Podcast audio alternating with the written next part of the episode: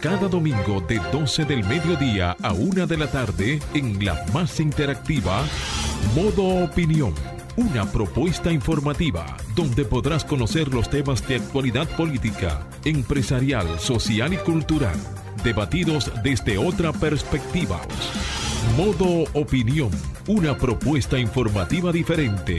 Domingo de 12 del mediodía a 1 de la tarde por Sol, la más interactiva. 12 de la tarde, muy buenos días a todos los que nos sintonizan. Esto es Modo Opinión, el programa radial más importante, más relevante de la radio dominicana los domingos, porque también están los sábados, que son nuestros compañeros del Sol de los Sábados, y durante la semana el sol de la mañana. Pero nosotros somos los reyes del domingo. Exacto, Muy buenas tardes a todos. Saludar a mi compañera Julia Muñoz Alegre, Marcia Otaño, nuestra productora, Franklin Tiburcio en los controles, Fernando Quesada en las, en las cámaras, y a todos los dominicanos que están hoy celebrando el Día del Padre. En especial quiero felicitar a mi padre, Rafael Sena, por ser un ejemplo para mí eh, y para nuestros, eh, para mis hermanos para nuestra familia en sentido general. Gracias por siempre apoyarnos en todo. Pero también felicitar a personas que han sido padres también para mí, como lo es don Raúl Rizik Jeb, como lo es don Samuel Conde, como lo es mi, querido amigo Hito Bisonó, gran consejero, don Percio Maldonado, y con él a mis compañeros también del CODES, Peter Reed y, Percio Zuli Maldonado, Luis Rosario Gotró, y a todos los que realmente, eh, de alguna manera u otra, hacen paternidad responsable. Buenas tardes, Julia. Muy buenas tardes, feliz domingo para todos. Último domingo, último día del mes de julio, lo celebramos con todos los padres dominicanos. Extenderles desde aquí, desde Modo Opinión, desde Santo Domingo, a todos los padres dominicanos en cada rincón del mundo, le extendemos nuestras felicitaciones. Son un ejemplo de dedicación, de apoyo a la crianza de sus hijos y a los que de alguna forma llevan también ese rol y que, bueno, a las madres también que se han sido padres para aquellos hijos. Les extendemos nuestras felicitaciones y nada, igual, eh, felicitar a mi querido padre, el ingeniero geólogo Santiago Muñoz, que para mí es un honor, un honor tenerlo como padre a todos los que de alguna forma han sido parte de mi crecimiento personal y profesional. Extiendo desde aquí también esas felicitaciones. Qué bueno, qué bueno. Señores, y como el, Día del Padre no es el día del, el que el Día de la Madre. Ustedes se fijan, los domingos Día de la Madre soleado, las calles no se aguantan, pero en el Día del Padre, ONAMED pronostica lluvias intensas. Así es.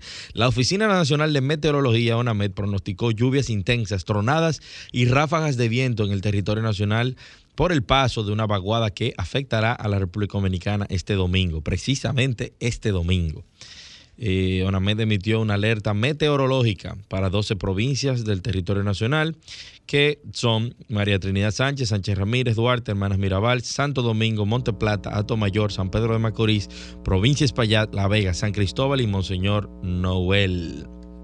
Así, también informan eh, sobre el, que van a traer los restos de eh, el doctor Domingo Jiménez a mediados de la semana próxima. Aprovechar el momento y la ocasión para solidarizarnos con la familia del doctor Domingo Jiménez, pero específicamente con nuestro amigo Ernesto Jiménez por el fallecimiento a destiempo, pero así lo quiso Dios, de su padre Domingo Jiménez. Eh, una persona, un economista destacado, un hombre de bien.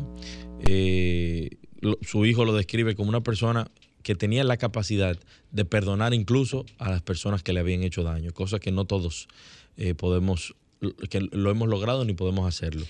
Eh, miembro de la dirección política del Partido Fuerza del Pueblo y, una lamentable pérdida para la sociedad dominicana en sentido general. Extender pues, también a todos sus familiares y Ernesto, te acompañamos en estos momentos en oración, así que nuestras condolencias. Así es, el doctor Jiménez murió eh, padeciendo de un cáncer eh, por varios meses y ya en septiembre de 2021 había informado que había sido diagnosticado con una tumoración maligna entre el hígado y el páncreas. Eh, la información de que van a traer los restos a mediados de la semana la, dio su hijo Ernesto, quien agradeció a todos los que lo acompañaron durante la dolorosa travesía, la cual culminó, como él dice, como todo un guerrero, con la fuerza y la dignidad que le caracterizó durante toda la vida. Así es. Por otro lado, también cambiando de tema, eh, el presidente promulga la ley propuesta por la Suprema Corte que habilita la justicia digital. Esto es importantísimo porque con esta aplicación los usuarios del servicio de justicia podrán visualizar y dar seguimiento a sus expedientes. Entiendo que esto es un avance en lo que tiene que ver la digitalización, la eficiencia de los servicios públicos a la ciudadanía, el trabajo que está haciendo pues el gobierno dominicano para acercar el Estado, el gobierno a sus ciudadanos. Esto se, bueno, lo han calificado como un avance positivo y también para la comunidad jurídica, pues aumentará el acceso a la transparencia principio, pilar de una justicia confiable. En esta ley se establecen los principios y lineamientos para el uso de los medios digitales en el Poder Judicial sin afectar las normas procesales vigentes. Esta aplicación podrán, como dije anteriormente, visualizar y dar seguimiento a sus expedientes. También facilitará el acceso a permitir realizar solicitudes, depósitos, consultas a través de Internet desde cualquier parte del país. También los abogados y ciudadanos han compartido esta iniciativa como positiva y también habilitará el uso de la firma digital para jueces, juezas y servidores públicos, la creación, acceso a las partes del expediente judicial electrónico y otras facilidades y ventajas de la transformación digital. La ley de uso de medios digitales en el Poder Judicial la elaboró la Comisión de Agenda Legislativa del Pleno de la Suprema Corte de Justicia y tras su promulgación la Suprema Corte de Justicia deberá elaborar y aprobar el reglamento para su aplicación en un plazo no mayor de seis meses. Esto es un avance importante eh, fue acelerado por el proceso de la pandemia del COVID-19 y aunque reconozco que hay muchos abogados que este tipo de iniciativas, este tipo de leyes, entienden que les afecta porque no tienen ese acceso a tecnología, a computadora, a internet. Es un reto que hay que, que, hay que ponderarlo y que hace que las, se tengan que tomar medidas. Por lo tanto, era, era un primer paso que había que dar. Señores, en otro orden, el legislador Elías Baez afirma que la ley de extinción de, extinción de dominio recién promulgada por el Ejecutivo puede perseguir bienes ilícitos del pasado. El diputado por el Partido Revolucionario Moderno y vicepresidente de la Comisión Bicameral que estudió el proyecto de ley de extinción de dominio, Elías Baez, afirmó que esa ley sí puede perseguir los bienes obtenidos de manera ilícita en el pasado.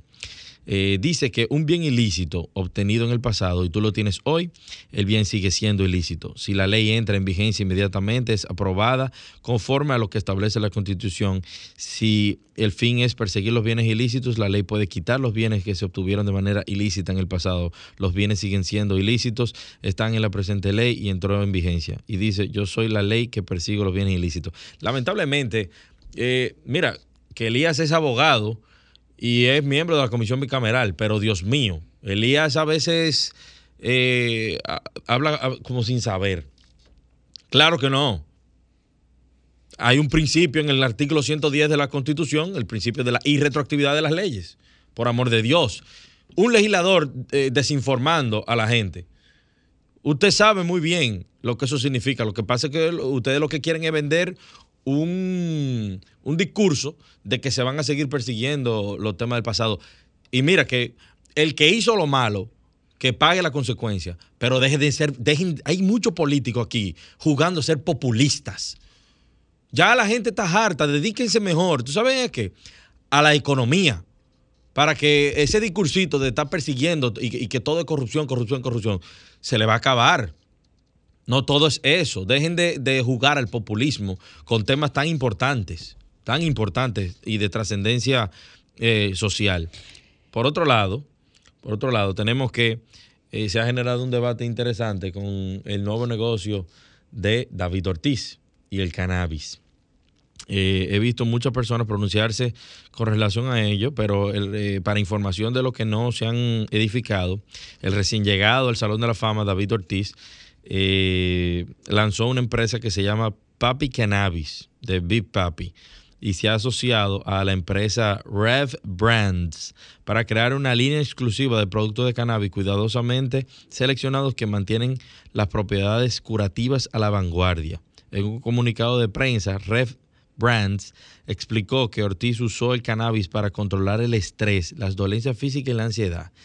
Ya ustedes saben, yo ni me voy a pronunciar con relación a eso, porque yo creo que David Ortiz como, como figura del béisbol, como atleta, es una persona excepcional, pero creo que su vida privada y, y las acciones que, que, lo, que han marcado estos últimos años denotan que él necesita a alguien que, le dé consejo y que lo ayude.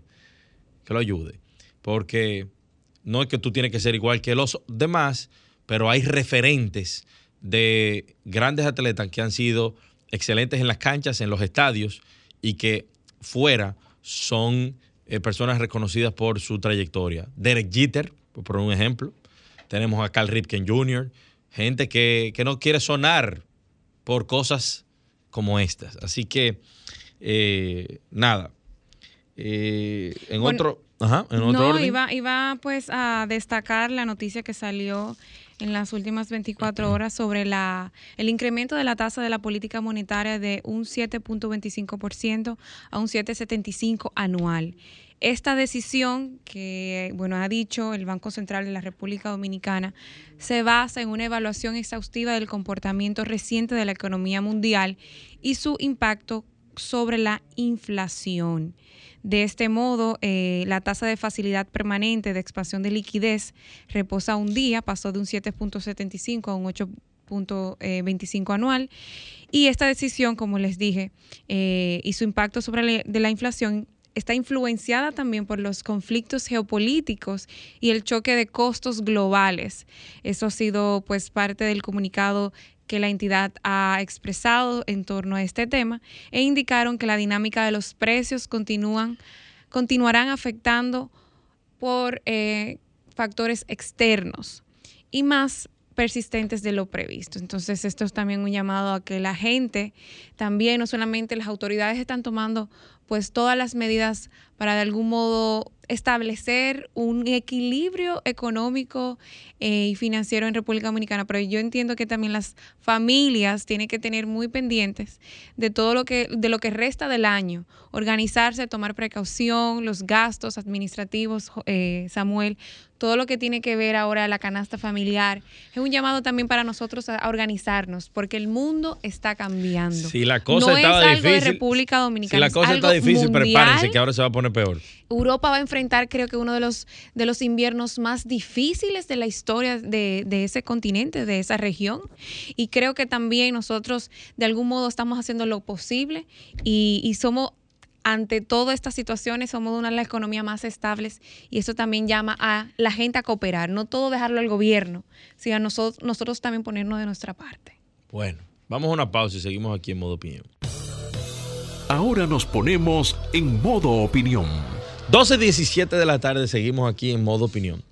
Señores, eh, esta semana eh, ocurrió un conversatorio muy interesante eh, que lo organizó el Consejo de Desarrollo Económico y Social de Santo Domingo a través de su órgano académico, el Codes Academy, y trajo a un jurista español llamado Pedro Martín Bautista a hablar sobre la figura que se está introduciendo a nivel regional y en España por igual, es la figura del ah, administrador judicial único qué es el administrador judicial único, con qué se come eso. En la República Dominicana, los bienes decomisados o los bienes obtenidos por eh, captura de personas eh, constreñidas con la ley, háblese de narcotráfico, de corrupción, de lavado de activos, los bienes de estas personas que son eh, decomisados los maneja el Ministerio Público, la Procuraduría General de la República, a través de la oficina que se llama Ocavit. Pero, ¿qué sucede? Muchas, muchas veces, por, por un tema presupuestario, el Ministerio Público no tiene cómo mantener todos estos bienes. Y cuando hablo de mantener, vamos a irnos a un ejemplo muy puntual. Decomisan o incautan una finca de piña en Monteplata, que se le se alega que un narcotraficante la tenía y se la decomisó. Pero esa finca, que uno, hasta que, que haya una sentencia condenatoria, está incautada, no necesariamente se le va a adjudicar al Estado, tiene que ser mantenida. No se pueden perder esos productos. Entonces se habla de la figura del administrador judicial. Un administrador que es designado por un tribunal, por un juez específicamente, para que administre durante el tiempo que dure el caso esa finca, ese inmueble, esa empresa o ese consorcio de empresas. ponían un ejemplo interesante en España, cómo se, designó a un administrador judicial para eh, administrar, valga la redundancia, un, eh, un consorcio de de, clínicas dentales. Y me llamó mucho la atención, era súper interesante el ejemplo, porque el administrador judicial decía que no solamente era administrar muy bien las diferentes sucursales que tenían alrededor de toda España, sino que el hecho de que se designara un administrador judicial sirvió para que personas que tenían sus, sus servicios eh, a la mitad, pudieran eh, recibir esos servicios. Imagínense una persona que se está haciendo un tratamiento de canal o que se está poniendo puente y que por que hayan decomisado una empresa eh, ya cierren todas las todas sus puertas, cierren todas las operaciones y usted se quede con un trabajo a la mitad. Y es eso lo que, lo que, lo que se quiere eh, arreglar con esta nueva figura. Una capacidad que tenga un profesional de poder administrar herencias, tutelas, eh, bienes, muebles e inmuebles, eh, empresas, para que puedan mantener e incluso generar ganancias durante el proceso judicial y si hay una sentencia condenatoria que el Estado pueda percibir, que pueda eh, entrar a su patrimonio un activo que esté generando ganancias y que se le pueda sacar mucha ventaja. El conversatorio contó como expositor eh, local al magistrado juez presidente de, digo, perdón, al magistrado juez de la primera sala de la Suprema Corte de Justicia, Samuel Ares Arseno, y destacados juristas del ambiente nacional participaron, tanto como Servio Tulio Castaño Guzmán, la magistrada Alba Baird, el magistrado Joaldo Hernández de la Cámara Civil y Comercial del Distrito Nacional, así como abogados de renombre. Muy buena actividad y, esperamos que en el tiempo esta figura pueda ser ya institucionalizada en la República Dominicana. Adelante, Franklin.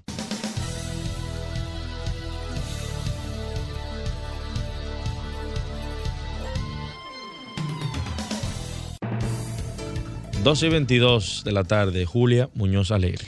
Muchísimas gracias, Samuel. Antes de entrar de lleno con mi comentario, eh, quería extender por esta vía mi agradecimiento y honra a todo pues eh, el alumnado que me invitó de la Pontificia Universidad Católica Madre y Maestra de Santiago. Estuve el viernes compartiendo en el cierre del foro de comunicación corporativa Impacta el secreto detrás de una marca exitosa, donde estuvimos compartiendo con todos esos estudiantes, jóvenes, futuros comunicadores, relaciones públicas, futuros, eh, vamos a decir, entes de cambio, porque eh, a través de la comunicación se impacta a un gran número de personas, de estados, de gobierno, de la sociedad. Extender mi agradecimiento, me encantadísima de poder seguir colaborando con mi alma mater y qué bello, quiero decir Samuel, qué bello recinto tiene, qué privilegio de, Santiago, qué el mejor campus que tiene el país. Qué privilegio estudiar en una universidad con ese campus tan hermoso. Me encantó. Me, me dieron ganas de volver a la universidad. bueno, cambiando de tema, esta semana el Ministerio de Relaciones Exteriores, el gobierno dominicano, conmemoró el Día Mundial contra la Trata de Personas en un acto en la que se dieron cita a diversos funcionarios de nuestro país. Y también el mismo gobierno reafirmó su pues vamos a decir, su firme compromiso con este mal que realmente ha traído muchísimo dolor a muchísimas familias, eh, no solamente aquí, sino a nivel mundial. Y claro, el tema de la pandemia ha afectado mucho porque también fue algo que de algún momento siguió dándose este delito. Este importante esfuerzo de poder seguir eh, brindando esfuerzos de cada institución para este, este mal el tema del uso y abuso de la tecnología, dado por la Oficina de las Naciones Unidas contra la Droga y el Delito, UNOC, a la conmemoración de este 30 de julio se centra en el papel de este recurso como una herramienta que puede tanto permitir como impedir la trata de personas. En esta, campaña, bueno, que se ha dado a través del lanzamiento de la conmemoración de, este día, se, se está buscando la promoción del uso positivo de las tecnologías como herramienta para los estados y la sociedad en general a fin de detectar, rescatar y apoyar a las víctimas y combatir el tráfico a propósito de este día. Quiero destacar algunas líneas importantes, la valoración del Departamento de Estados de Estados Unidos en su informe 2022, que reconoce el esfuerzo de República Dominicana y del gobierno para enfrentar este mal y que ha tomado en cuenta en las recomendaciones de actualizar la ley 137 03 sobre tráfico ilícito de migrantes y trata de personas, estando ya listo el borrador y enviado a la consultoría jurídica del Poder Ejecutivo y que será depositado en esta nueva legislatura del Congreso Nacional. Reconocer y a modo de también de modo informativo, el MIREX, el Ministerio de Relaciones Exteriores, en su rol de presidencia de la Comisión Interinstitucional de Combate a la Trata de Personas y el Tráfico Ilícito de Migrantes, CITIN, integrada por 18 instituciones públicas, organismos internacionales y organizaciones de la sociedad civil, coordinó este evento como parte de los trabajos de la comisión que busca visibilizar los esfuerzos en políticas públicas que minimicen el fenómeno en nuestro país. Quería destacar esto porque realmente el tráfico ilícito de personas es un mal que continúa desarrollándose y que realmente eh, ha ha, ha llevado no solamente dolor a las familias, sino también eh, vamos a decir, eh, problemas en los estados, porque eso también afecta a las relaciones de los estados, el tema de viajar seguro. Por eso es que hay tantas, vamos a decir, temas de seguridad. Es un gran esfuerzo que están haciendo nuestras autoridades con, con este tema de la trata y recomendarle a las personas tener mucho cuidado, que no todo lo que se ve en internet eso es, que tengan que tener cuidado porque ha ido en aumento, ha ido en aumento increíblemente el tema de, la trata de personas y cómo se han detectado nuevas redes, nuevos, vamos a decir... Eh, Roba niños no solamente de niños, a nivel general, de, cómo están vendiéndole un sueño a, los dominicanos de llegar a, esas, a, esas, a esos lugares de manera ilícita. Entonces, para mí ha sido un gran reconocimiento en medio de, todo lo que estamos viviendo. Así que mi, reconocimiento, y esto quería rescatarlo de esta semana, de lo que se ha llevado a nivel nacional y que ha tenido una buena valoración para el gobierno de los Estados Unidos. Gracias. Adelante, Frank. Ahora continuamos con Modo Opinión, donde nace la información. 12 y 31 de la tarde. Julia. Así es, quería también recordar que hoy se está llevando a cabo el desfile dominicano en el Bronx, en el cual actualmente son alrededor de 1.4 millones de habitantes, de los cuales 500 mil son dominicanos y este condado hay una gran representación también de políticos dominicanos que están haciendo una hermosa labor. Extendemos desde aquí nuestro, buenas, nuestras buenas nuevas a todos los dominicanos allá que están eh, pues celebrando este domingo 31 de julio. También allá estará nuestro cónsul y toda la comunidad pues enalteciendo no solamente en el Día del Padre los valores dominicanos y esa identidad que siempre nos caracteriza. Entonces también quería destacar que eh, en el desfile eh, habían, bueno, coronaron también a Jochi Santos como el rey de esta gran parada. Esperemos que la estén pasando bien a todos nuestros dominicanos en el exterior que siempre recibimos sus comentarios, su apoyo. Le extendemos desde aquí, pues los mejores deseos en este desfile de nuestro país en el Bronx, en una gran comunidad pujante, fuerte. Así es. Señores, otro orden importante porque pasó la madrugada de este, de este sábado.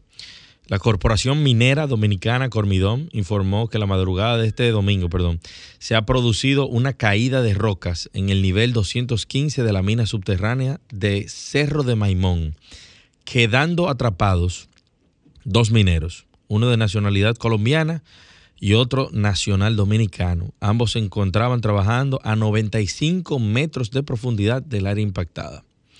Eh, Colmidón dijo que ha tenido los primeros signos de comunicación con los mineros vía el sistema de tuberías y aseguró que estos se encuentran bien y con buenos ánimos, esperando que esta situación pueda ser eh, resuelta y que ambos mineros puedan salir eh, con vida y con, buen, con buena salud de esta situación tan compleja y peligrosa. Algo también que quería destacar, y estaremos muy pendientes de esa situación, eh, también el informe de las autoridades sobre esta situación. Quería destacar, pues, que la Policía Nacional, con el caso de la odontóloga que no, nos, han nos han escrito a través de las redes sociales sobre, que, eh, sobre el, el hallazgo de una odontóloga con una soga en el cuello dentro de su vehículo en una calle de esta ciudad de Santo Domingo.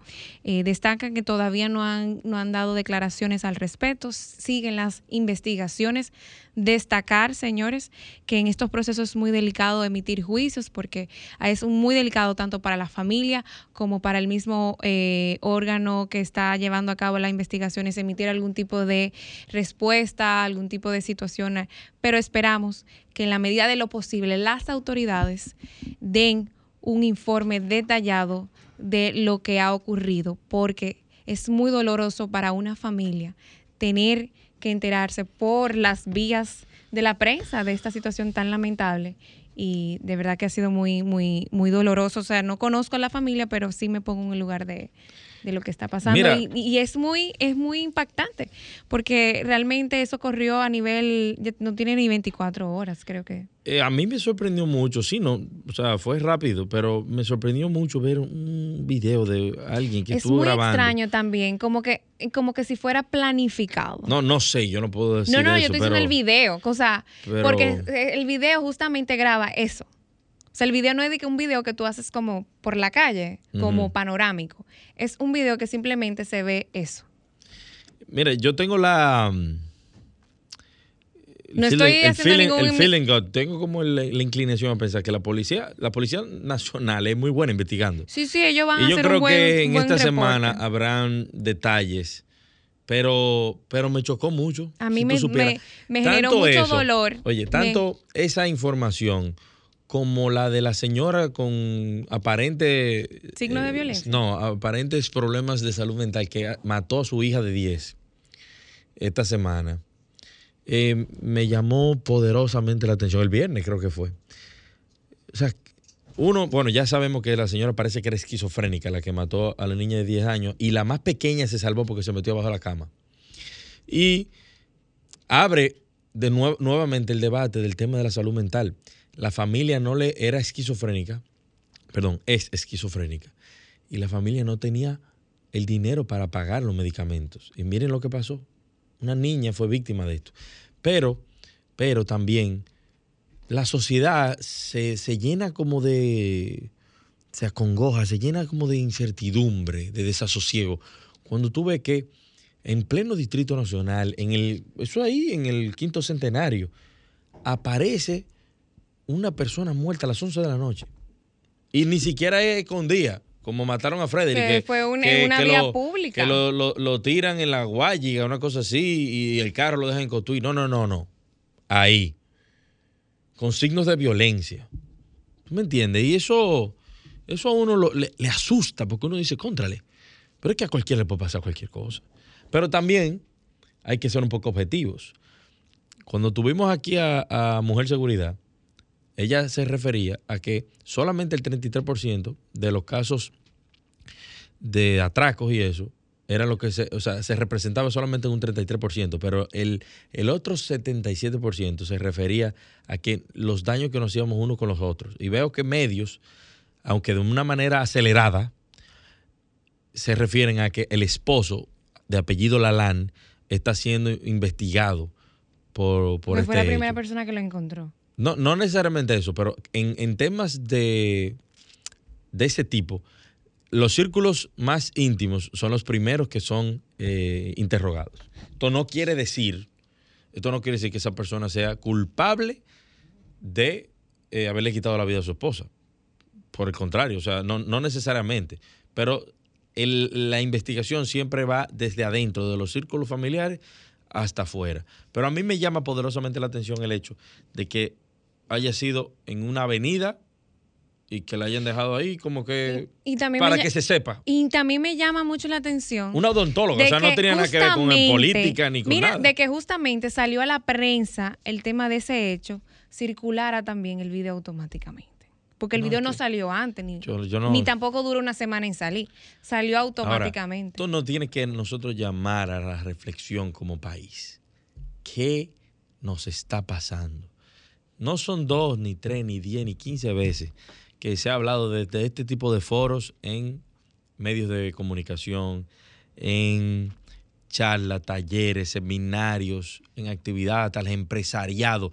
Yo conozco un empresario particular, que es don Raúl Rizic, que en cada ponencia que tiene, así sea para hablar de leche, que es su negocio principal, la importación de lácteos, aprovecha para hablar de los valores, de los verdaderos valores, de lo que nosotros tenemos que volver como sociedad.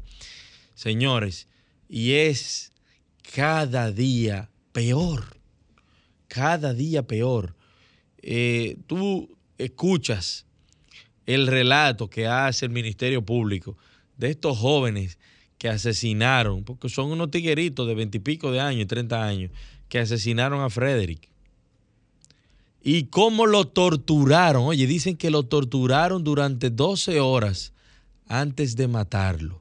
¿Cuál era la necesidad? ¿Cuál era la necesidad? De, aparte de que usted va a atracarlo con premeditación, porque utilizó una red social para cazarlo, de torturarlo durante horas de, y de tirar su cuerpo como, como un animal en, en- un casi un vertedero.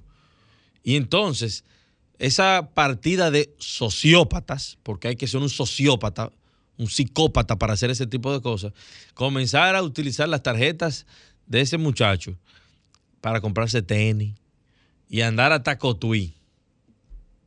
A veces, a veces uno quisiera sacar de un lado el Estado de Derecho.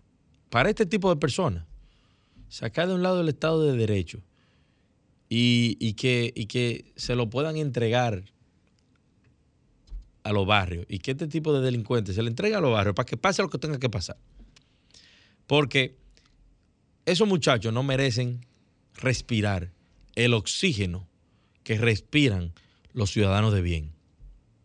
Esos muchachos no deben ser mantenidos por el Estado ahora en las cárceles eternamente, pues sabrá Dios hasta cuándo, si los condenan a Pero 30 Samuel, años, eso no es la a 30 años, a veces ya nosotros estamos cansados de que la justicia, algunos cuando son menores, ya en 5 años o menos, ya Pero salen de el la problema no, correccional. re- no reside después, él es un problema de antes. Ok, sí, pero no se hizo antes, está bien, no de- se, no se de- trabajó de manera hay que ver preventiva. en el proceso de, de, Es más, yo de quiero- trato de esos Sí, menores. Ahora vamos a oír, yo quiero oír la opinión de la gente. ¿Qué le, debemos, qué le debe hacer la sociedad a esos delincuentes? Vamos a poner los a los teléfonos. menores. O sea, Comunícate 809-540-1065.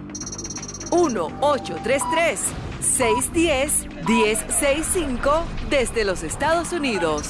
Sol 106.5, la más interactiva. 12.42 de la tarde, seguimos aquí en modo opinión. En lo que entran las llamadas, 809 540 1065. es que tú te lo sabes de memoria. Eh, es eso, o sea, deben, debemos nosotros como sociedad pagarle la vida a esos delincuentes. Muy buenas tardes. ¿Quién nos habla y de dónde? Buenas. Saludos. Yo quiero saber, porque la joven dice que esa no es la actitud. Sí. ¿Y cuál sería la actitud entonces? Aclara, aclárasela, por favor, porque ella parece que, que no está No, en la sintonía. mira, ¿qué- ¿cómo van a estar ahora los familiares de esa persona? Claro. No, yo estoy hablando en el caso de los menores. No, no, no, porque En el caso de los menores. eh, aquí hay hay- que, aquí hay- y gracias por tu llamada, líder. Mira algo. En el caso no de los estoy hablando de los delincuentes pero está mayores, bien, pero en el sino ca- de los menores. Pero muchas Muchos que tengo son- otra llamada, espérate. Este tema es caliente. Muy buenas tardes. ¿Quién nos habla y de dónde? Teodoro de Doná, por lo menos eh, ponerlo a, a, a entrenar, a tomar sin agua, no darle un chin de agua, aunque sea por tres días, ve. Claro, ahí mismo. Gracias por su llamada. ¿Qué es lo que pasa? Aquí nosotros estamos viendo que esos, esos delincuentes que tienen 30 años, 25 años, eso arrancaron desde los 14 a atracar. Pero es lo que te digo. Entonces, hay un sí. mal que se está desarrollando, que no se está poniendo atención, que no se está dedicando los esfuerzos y los recursos para tratarlo. Porque muchos de esos niños, vamos a decir en el caso de los menores, yo estoy hablando En el caso de- de los de menores. los menores. Sí, pero que tú estás hablando como los políticos. Eh, eh, No es una realidad, es una realidad, pero perdón, Julia. Samuel, tú sabes que muchos de ellos son, o sea, viven dentro de un círculo vicioso de Claro que sí, violencia. claro que sí. Pero lo que te- a lo que me estoy refiriendo es lo siguiente. Hay que trabajar de manera preventiva en políticas públicas para eh, trabajar con eso. Ahora, la delincuencia nunca se va a eh, eliminar. Y mucho menos porque eso tiene aristas de educación, de temas socioeconómicos. Por lo tanto, tú sabes que eso nunca va a pasar. Ahora bien, cuando tú te encuentras un tiguerito de 18 años que te pone una pistola frente a tus hijos, te dice, apéate del carro, entrégame todo eso. Aunque sea un menor de edad, mi hermano, una de 17 años. Tú no te vas a poner, cuando es, cuando tú eres la víctima, doloroso, cuando tú eres la víctima, tú no vas a decir, lo que pasa es que es un menor que fue maltratado de toda su vida, que tuvo carencia. Rómpele la cabeza. ¿Por qué? Porque ese es el ejemplo de los muchachos de los barrios. Ese es el ejemplo. Cuando llegan con la cadena de los, que- los celulares que se robaron y nosotros decimos, ah, pero mira, al otro le está yendo bien. Entonces hay que, aquí en este país ya hay que comenzar a dar ejemplos. Ejemplos drásticos. Ejemplos drásticos. Y yo te voy a ser sincero. Hace falta un jefe de la policía como Polanco Gómez, que le decía a Cacón que no se entregue. Muy buenas tardes. ¿Quién nos habla y de dónde? Si le hablamos de Santo Domingo Este. Mira, yo, yo voy a poner dos ejemplos y los dos son extremos con relación a lo que usted está tratando, el, el caballero. Sí, Extremos los dos, ¿eh? sí. Este es uno de ellos. Lo que usted está diciendo, el de 18 años, te pone esto, te pone aquello, hay que darle un eh, picotearle la cabeza y eso es lo que llama el momento de furia a hacer en contra de él. Le voy a poner el otro extremo. Eh, usted tiene su pareja, usted es un hombre bien, esa persona viene y le dice voy a tal cosa, un tema de salud, ese tema de salud usted se da cuenta después por H o por R que no es de salud, sino es que anda con otro tigre, y usted entonces, la furia, ¿a qué lo debe llevar? No arrancarle la cabeza a esa mujer. Entonces, como no se puede arrancarle la cabeza a la mujer, porque usted sabe lo que a usted le va a pasar después, tampoco usted puede cogerle la cabeza y machacársela a ese de 18, porque también usted sabe lo que le va a pasar después. Entonces, ¿a qué debemos llamar? A una sociedad con autoridad, con autoridades que sepan que no le pueden dejar la toma de decisiones a las personas, sino a la autoridad misma. Eso era lo que quería contribuir. Muchas gracias por su, por su comentario. Y es una realidad. En un país eh, institucional, la autoridad, uno, primero se respeta y número dos, existen los canales para que las personas sean sancionadas de manera drástica en virtud de, de la ley y del, del Código Penal, en, en este caso. Pero nosotros sabemos muchas veces cómo el mismo Código Procesal Penal ayuda a que muchos de estos delincuentes salgan. El simple hecho, el simple hecho de que usted tenga que poner una querella, una denuncia y, sos- y sustentarla después que usted identifica un delincuente y que la familia de esa gente le esté persiguiendo a usted, esté mandando mensajes yendo a su casa, hace que esos delincuentes salgan de nuevo a la calle. Entonces, ¿qué es lo que quiero decir? Usted está en lo correcto, ese es el deber ser, la utopía, pero la realidad no es esa. La realidad lamentablemente no es esa. Aquí vemos gente que ha sido víctima de atraco, incluso hasta de violaciones, que no puede procesar, que no puede perseguir a sus, eh, a, las personas que lo han agredido. Lamentablemente, esa es la realidad que se vive en República Dominicana. Muchas veces este país lo que parece es una selva, pero su comentario está atinado. Vamos a una pausa y seguimos aquí en modo opinión.